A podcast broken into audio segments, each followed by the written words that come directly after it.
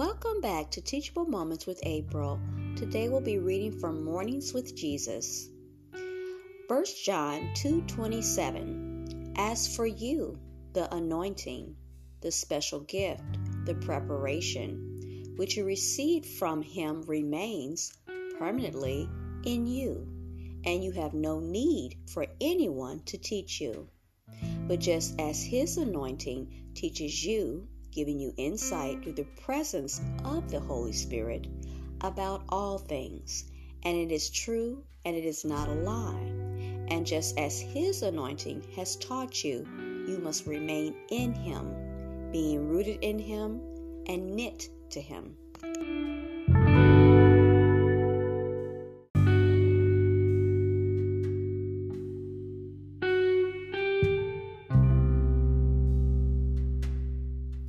This account is written by Sharon Hinck. This morning I conditioned my butcher block cutting board. This sturdy slab of wood sits on my counter all the time. It endures the sharpest of knife cuts. It survives having cheese smeared all over it, tomatoes dripping on it, and onions and garlic scented it with when they are chopped. But even the most faithful butcher block needs to be cared for. As I rubbed the special oil into the wood, I felt myself wishing someone would condition me. I've been feeling the knife cuts of life, the scrapes, and the mess. Where can we go to be soothed, healed, and renewed? We can turn to Jesus.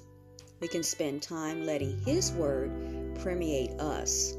We can rub away all the marks he can rub around all the scars and dents and pour healing oil over our hearts. The instructions on the wood conditioner say to leave it for several hours before buffing. Those directions made me smile as I thought about the word of Jesus.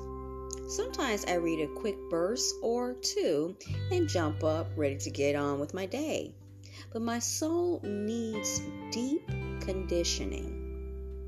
I determined to take more time to let the word sink into my heart, to allow Jesus to anoint me with his truth, wisdom, and healing.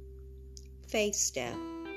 Schedule a longer than usual time today to sit with Jesus, asking Him to let His Word sink in deeply and bring healing to your soul. thank you.